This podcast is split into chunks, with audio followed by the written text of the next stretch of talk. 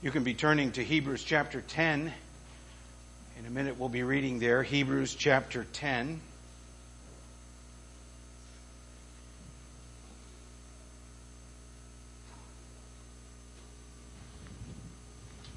We're going to be looking this morning at the only pleasing sacrifice. Before we read, let me give you just a little bit of review.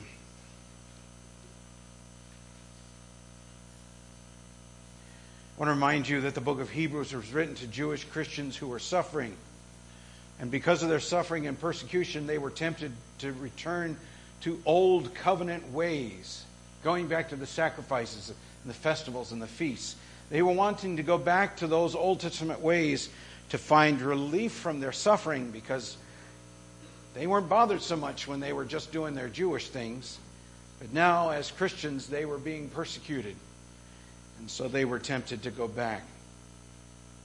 The book of Hebrews was written, uh, the book of Hebrews was a sermon written to show them that the old covenant was not effective and was only a shadow that pointed forward to the real work done by Jesus Christ.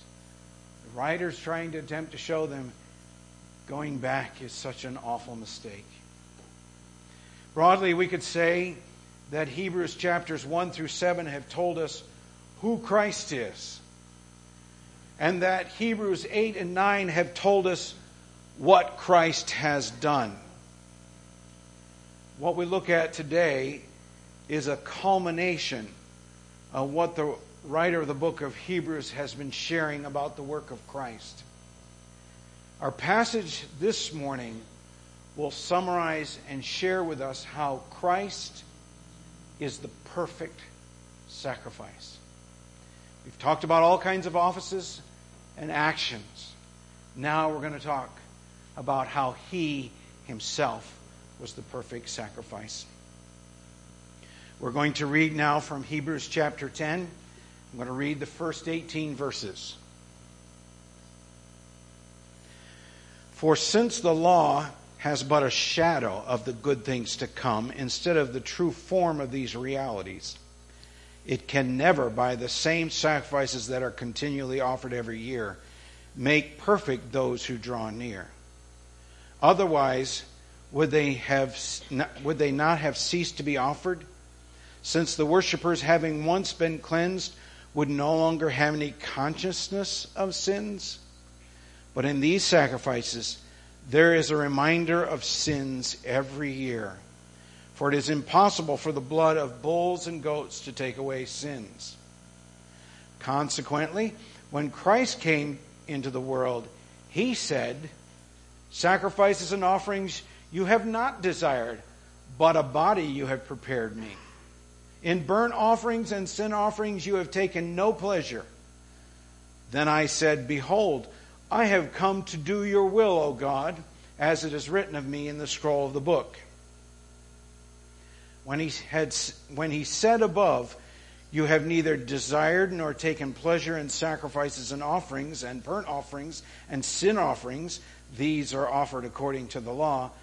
Then he added, Behold, I have come to do your will. He does away with the first in order to establish the second. And by that will we have been sanctified through the offering of the body of Jesus Christ once for all. And every high priest stands daily at his service, offering repeatedly the same sacrifices which can never take away sins.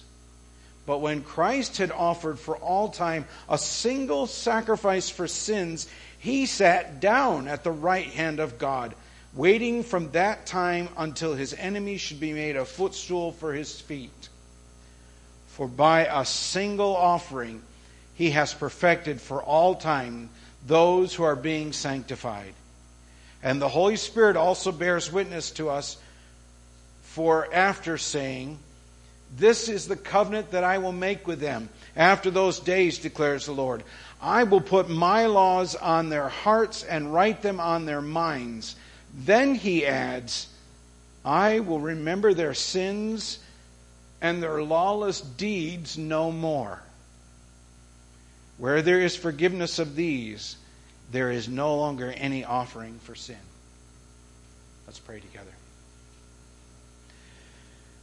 Father, I thank you for this passage. I thank you for what it points out to us about Jesus. And I pray that you would be with us. Help us to see the wonder of it. Help us to see who we have. Help us to see what we have. Help us to see what you had that pleased you. And I pray that you would be with us. Help us by your Spirit to understand your word. And Lord, help us to apply it. And Lord, amongst many things, may one of the first things that ways that you apply it is that we are filled with awe and wonder and worship, and that we would be true to you. Not depending on our trueness, but depending on the trueness of Christ, true to you out of love and service. I pray that you would be with us in Jesus' name. Amen.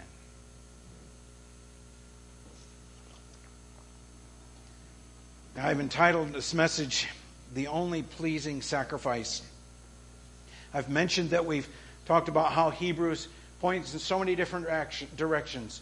The place of, of the real offering, the, the high priest of the real offering, um, the access of the real offerer, the wonder of this high priest, and so many different things uh, this book has pointed out. But as we come to the culmination of it, because from this, the end of where we will look at today on, he's going to make many applications based on the wonder of who this, our sacrifice, is.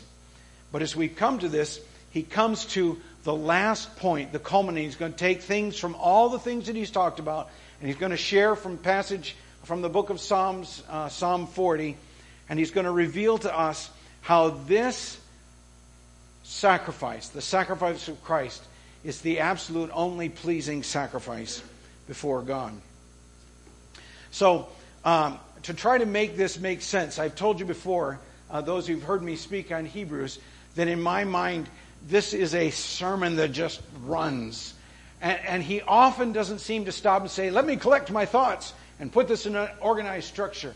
He just seems to have so much that he just keeps running and running and running. And so I'm going to I'm going to ask four questions today that I think this passage answers and help us and use those questions to help us see why Jesus is the only pleasing sacrifice.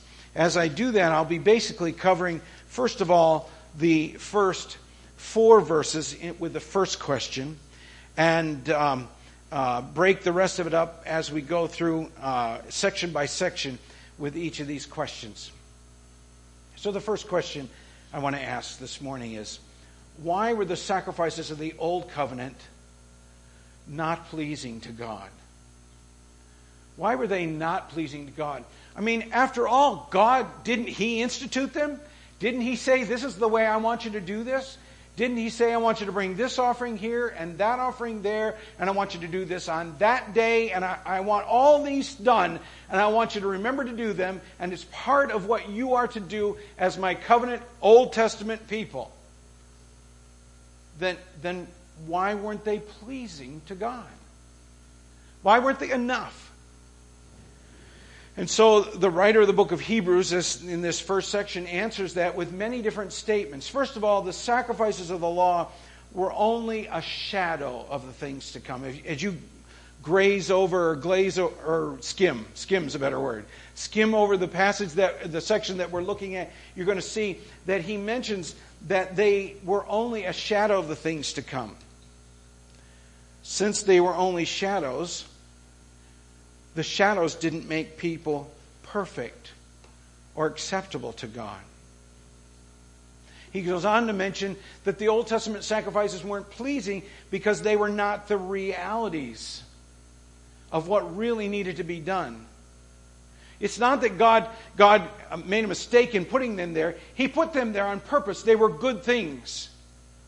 But they were not the realities. They only pointed to the realities. And if you think with me in, in remembering some of your Old Testament readings or some of the things that we've preached about in the past. You think about some of the some of the offerings that were uh, instituted by God. There was the offering where two goats were brought, and the high priest was lay his hand on the head of the the one goat and confess all the sins and slit that goat's throat and splash its blood on the altar and burn it on the altar and sacrifice for sins and sorry he would lay his hand on the head of the other goat and confess sins again, and then a, an able man would take that goat off into the wilderness and, and, and, release it so that it would be lost and it would go away and would never be seen again, and it would be a picture of our sins being carried away. That scapegoat did not really carry away the sins of the people. They did it one year, and then the next year, the whole process was done again. Two goats were brought, hands on both goats, confession on both goats. One goat's throat slipped, the blood is splashed, and, and he's burnt. The other goat is led out into the wilderness, lost to show that our sins were taken away. But it didn't really take away our sin. The sin offering, the other offerings, the burnt offerings, all these animals were brought. And God said, This is what you're to do. And, and that offering was brought, the sin offerings brought, and it, its throat was slit, and it was, uh, blood was splashed, and it was burnt, and it was for our sins. And yet that sin, or that offering rather, did not take away our sin. Those offerings only pointed to the one who would carry away our sin. The one who would give himself in sacrifice for our sins. These offerings God was not pleased with because they only pointed to the reality. He also was not pleased with them because the sacrifice of the law could only deal with outward cleansing. They didn't deal with the real consciousness of sin. Every year, or even when people sinned, uh, they would sin and they would bring a, a, an offering, and that goat would be slain for them, and that goat would be burnt for them. The blo- blood of the goats, uh, the goat's blood would be sprinkled for that person, and he would walk away, and he would have no sense of forgiveness. Because an animal's blood can't take away sin. God never intended it for to do that. And so God wasn't pleased with that goat, with that offering. He was pleased that people brought it. But he wasn't pleased with that because it really didn't do anything but make them ceremonially clean. They could continue in the system as they looked for the one who would come. It pointed. The fact that the sacrifices of the law had to be reoffered every year was only a reminder of sins every year. The great high day of atonement would come around, and all the offerings and all the, the uh, ceremonies that would have to be done would be done, and the high priest would enter into the into the holy place and splash the blood, and that was to say our sins were, were, were atoned for, they were covered. But 365 days later, he would be back there again. Why? Because sins weren't really dealt with. It pointed forward to a day when the true high priest would take the true offering into the true holy place and offer that true sacrifice before the only God, and sins would truly be dealt with. And so, this old covenant thing, God was not pleased with it. This text goes on to say that, the, uh, it, that it was impossible for the blood of bulls and goats to take away sins. That's pointing to the fact that bulls and goats had no righteousness to offer for our sins. If you lived and worked around goats and bulls, you'd say they're evil. Not all of them. But they don't have a righteousness that could stand in for me. They're only animals. They had no righteousness to offer for our sins. They were not of sufficient value to take away our sins. They were just a pointer. The old covenant sacrifices, I'm thinking of the animals themselves. The old covenant sacrifices did not come to do God's will. No goat walked into the temple willingly and said, I'm here to die for someone. Every goat, every bull, every sacrifice was brought to the temple was brought there by someone. And if you've dealt with animals, I'm sure sometimes it was a battle. None of them came willingly. None of them died willingly. Now, many of them died unknowingly, but none of them died willingly. None of them chose to die in obedience to God's will. No bull said, I'm getting up this morning and I'm going to temple because God wants a, a bull to die in the temple and I want to be that bull.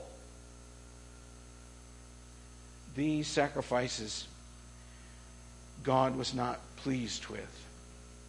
As I mentioned, God put them there. They were right and they were good because they showed us the extent or, or some of the, the different shades of meaning of what it would take for a true, what, what would a true sacrifice be? And that's what these sacrifices did. They pointed to that. So we asked, why were the sacrifices of the old covenant not pleasing to God? As we go on in our text, in the section starting with verse 5, we're going to answer the question why was the sacrifice of Christ in the new covenant pleasing to God? And it's evident as the writer of Hebrews quotes from Psalm 40. Now, if you were to take your Bible, we don't have time, but if you were to take your Bible and go back to Psalm 40 in your Bible, in the Old Testament, you would not read this phrase just like it is here. You, would read something, something along the lines, uh, um, how does it go? Sacrifice and offerings you have not desired, but my ear you have opened. That's, that's uh, us trying to interpret the Hebrew. The writer of Hebrews takes the Septuagint. When they translated the Greek, or I'm sorry, the Hebrew into Greek, years and years and years ago, they translated it like the writer of the book of Hebrews. And the writer of Hebrews under the inspiration of the Holy Spirit, took that phrase and put it in here because he saw how it had connection to what Christ truly had done.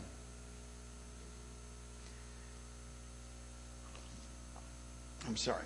So, why was the sacrifice of Christ in the new covenant pleasing to God? Because as Christ quotes from the Old Testament, as the writer of Hebrews shows him to be acting on the quote of the Old Testament, the Son of God says, Sacrifices and offerings you have not desired, but a body you have prepared me. Why was God pleased with the New Testament sacrifice? Because the Son of God took on a body to be that sacrifice. God was pleased with the new covenant sacrifice because the Son of God took on a body. He had no pleasure in sacrifices that were by the law. And so he instituted the new covenant sacrifices. Um, I've already said some of this, so I'm skipping ahead in my notes. I'll just say this God instituted the old covenant sacrifices.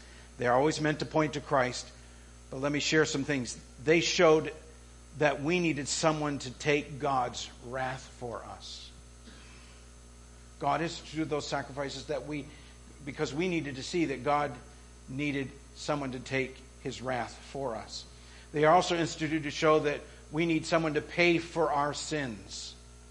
He instituted, instituted those Old Testament sacrifices to show that we needed a righteousness that was not our own. We needed a righteousness from someplace else. And so God instituted the Old Covenant sacrifices to point to all these. And so, from the foundation of the world, it was God's will that Christ take on a body to be that kind of true sacrifice for our sins. He would be the sacrifice that would take God's wrath for us. He would be the kind of sacrifice that would pay for our sins. He would be the kind of sacrifice where He would give us his righteousness because ours was no good. And so, why was the sacrifice of Christ in the new covenant pleasing to God? Secondly, the sacrifice of Christ was pleasing because he was a sacrifice that could do God's will. I have to say, this is, this is the thing that struck me the greatest when it comes to studying this passage. This whole idea of the old covenant sacrifices not being able to do God's will struck me when it says here, Sacrifices and offerings you have not desired, but a body you have prepared for me. In burnt offerings and sin offerings you have taken no pleasure. Then I said, Behold, I have come to do your will, O God as it is written of me in the book. We've mentioned that God wasn't pleased with Old Testament sacrifices because they weren't willing and they weren't sufficient and they couldn't obey God's law on purpose. It was not their choice to obey God's law, they simply followed the lead of the person bringing it. The only sacrifice God could take pleasure in was the sacrifice of the God man, Jesus Christ. God would have to take on human flesh to be a sacrifice able to represent us. He would, God would need a sacrifice that was without sin and obedient to the Father's will from his very conception. And that's what Jesus did. From the moment he was conceived, God taking on flesh kept the law of God always.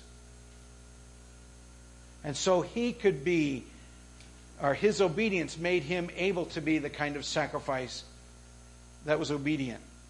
Do you see the juxtaposition? Animal did nothing to choose to obey God. God was pleased with the sacrifice of Christ because the moment he was conceived, he chose to obey God. And the wonder of him being willing to do all the law perfectly and rightly for us is amazing. amazing. He became a sacrifice willingly. He willingly took on a body. He was not duped. From the foundation of the world, he was not misled as to what he would be facing. He knew from eternity past exactly what he would be facing, and he willingly took on a body that he might be our sacrifice. He willingly came to be that sacrifice. He willingly went to the cross to offer himself for his people. No one, I, I know the Romans led him to Golgotha, but no one made him go there. No one had a rope around his neck saying, You must die. And he's going, No, I won't do it. I won't do it. You can't make me. Every step was a step of obedience to his father. Every step was, I will do this for God and for my people. It was a willingness. No one drug him to the cross. I want you to keep your place here and turn with me to Matthew chapter 26. We have talked about this verse often, and it's a beautiful verse. Matthew 26 and verse 39.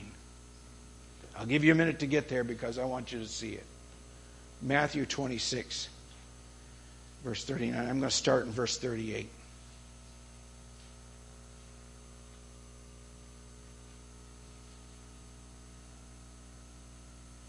He's speaking to the disciples. Then he said to them, My soul is very sorrowful, even to death. Remain here and watch with me. That meant pray for him. And going a little farther, he fell on his face and prayed, saying, My Father, if it be possible, let this cup pass from me. What's the cup? It's our sin being placed upon him. It's the, the suffering that's ahead. It's the cross. It's being persecuted and tortured and beaten for us. But even more, it's him facing the Father, placing his wrath upon him, and then turning his face from him. Father, if it be possible, let this cup pass from me. Nevertheless, not as I will, but as you will, eh, but as you will. the beautifulness of a willing sacrifice. No goat struggled that way. No ox or bull struggled that way. So I don't want it. Only the God man, God taking on flesh, could go to the cross in this way. This is a scene of great beauty. Facing the most agonizing decision of obedience anyone in the world could ever even, we can't fathom the agony of making that decision. We can't fathom the agony of taking the next steps that he had to take. And yet, Christ, our sacrifice, chose to obey. That's the kind of sacrifice God is pleased with. And our Savior was willing to do that. Even the most difficult situation there could ever be, to obey the Father in becoming a sacrifice. He chose to obey. No wonder God was pleased with his sacrifice. The sacrifice of Jesus Christ was pleasing not only because he was willing, how could we go on? But the sacrifice of Jesus Christ was pleasing because it was a sacrifice of the God man. The real and sufficient sacrifice. Only the perfect man could be a sacrifice for man. Only God in flesh could be sufficient, could be of sufficient worth to be a sacrifice for all of God's people.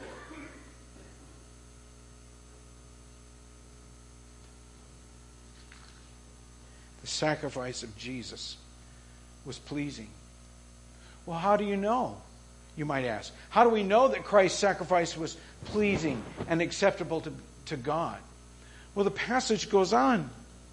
He's arguing his point his points are laid out. And he says, We know that the sacrifice was pleasing. I'm using my words here. We know the sacrifice of Christ was pleasing because he sat down. And he is written already in this chapter. One of the reasons, uh, one of the things that happened to show that God was not pleased with the Old Testament sacrifices, with the Old Covenant sacrifices, was that the priests never could sit down.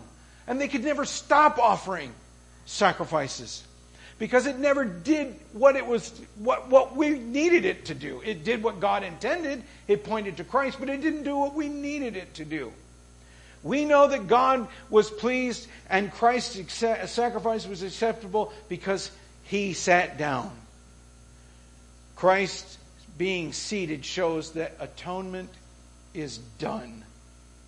It never needs to be done again I know many here were raised in the Catholic tradition where Christ is presented as a suffering sacrifice week upon week, sometimes day upon day.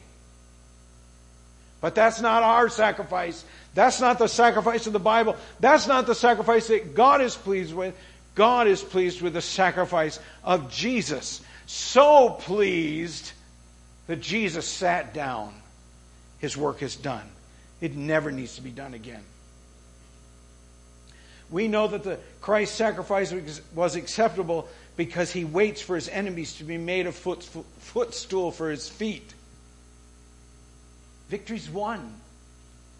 He only waits while everything's going through the process of finishing.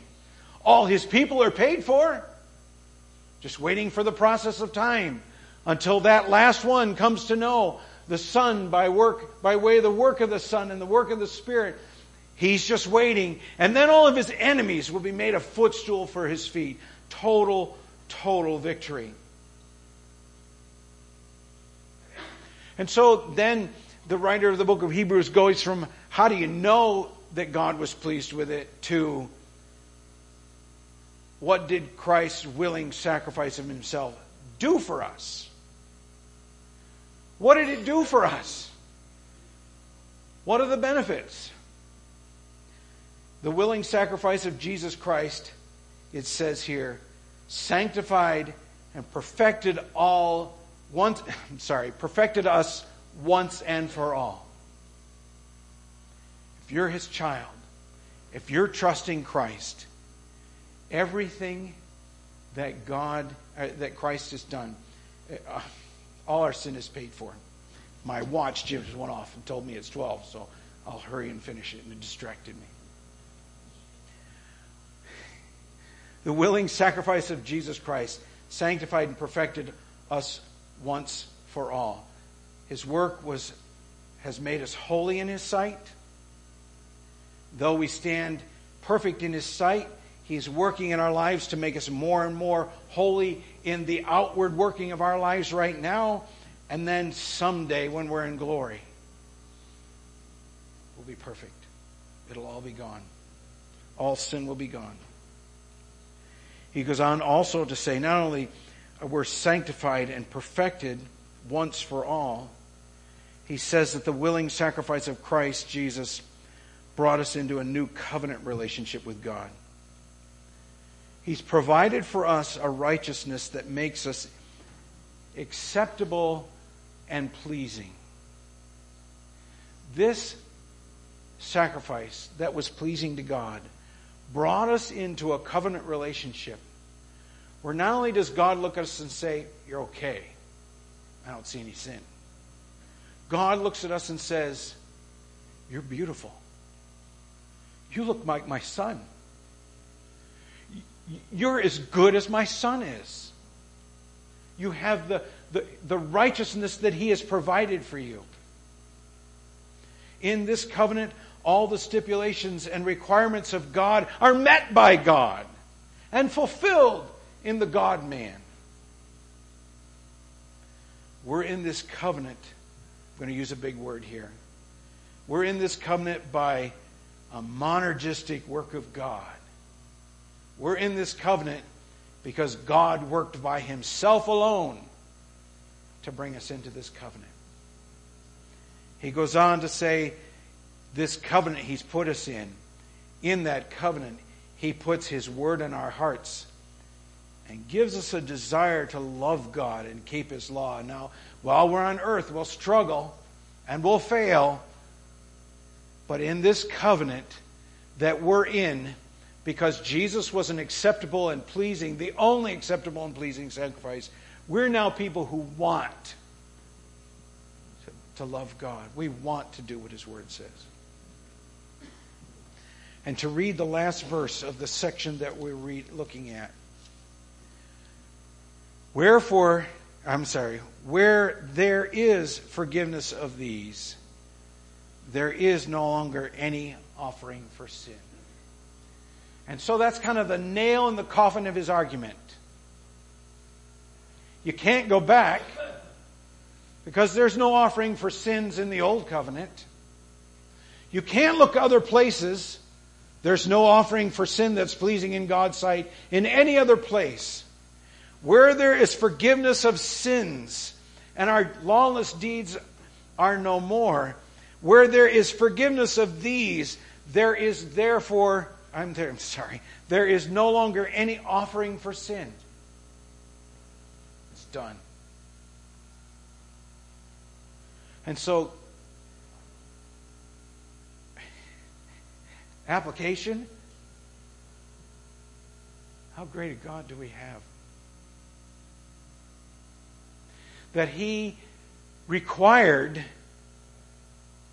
and was only pleased with what he provided. Yea, but he didn't have to provide. We have a God who required and by grace provided what we needed. The only acceptable sacrifice. He took no pleasure in the blood of bulls and goats, but was so gracious so as to provide righteousness and payment for sin by means of the body and blood of his own Son.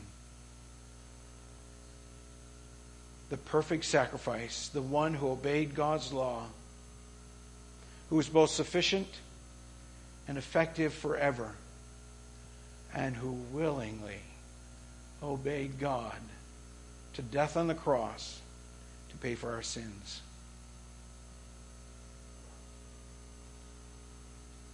If you're here today and you're not trusting in the one that has done this work, the one who is the only pleasing sacrifice. I remind you, trusting anything else is not an acceptable sacrifice in God's sight. And the result of not trusting the only appropriate sacrifice is to pay for your sin yourself by death in hell for all eternity. The writer of the book of Hebrews is trying to get these people don't go back. My pleading with you this morning is don't turn anywhere else. It's only Christ's work.